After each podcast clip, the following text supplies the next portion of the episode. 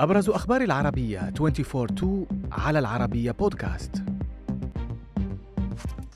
في زيارة مفاجئة بايدن يتجول في شوارع كييف.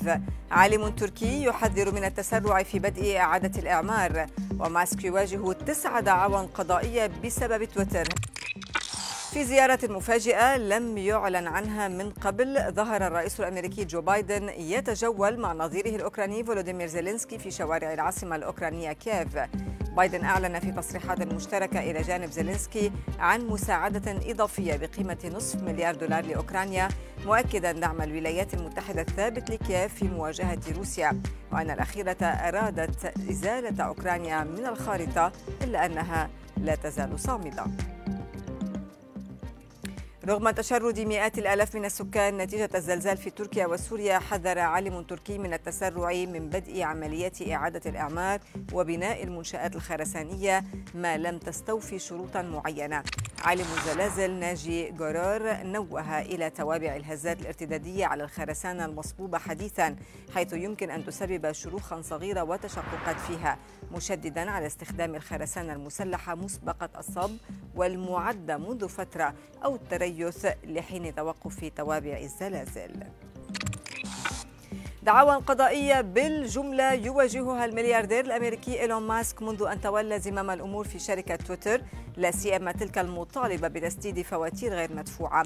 ولاة عقارات تضم مكاتب للشركة واستشاريون وموردون تقدموا بطلبات سداد متأخرة على تويتر في تسع دعاوى قضائية على الأقل فيما بلغت القيمة الإجمالية لمبالغ الشكاوى أكثر من 14 مليون دولار بالإضافة إلى الفوائد عليها. إلى البرازيل حيث تسببت الأمطار الغزيرة في فيضانات وانهيارات أرضية خلفت 36 قتيلا على الأقل في ولاية ساو باولو شمال البلاد إضافة إلى دمار واسع في مناطق عدة. عدد من المدن البرازيلية اضطرت إلى إلغاء احتفالات الكرنفال السنوية حيث تكافح فرق الإنقاذ للعثور على المفقودين والجرحى وأشخاص تخشى وفاتهم تحت الأنقاض. فيما أفادت حكومة ولاية ساو باولو في بيان بأنه طول الأمطار في المنطقة تجاوز 600 ملم في يوم واحد وهي واحدة من أعلى مناسيب سقوط الأمطار على الإطلاق في البرازيل في مثل هذه الفترة القصيرة.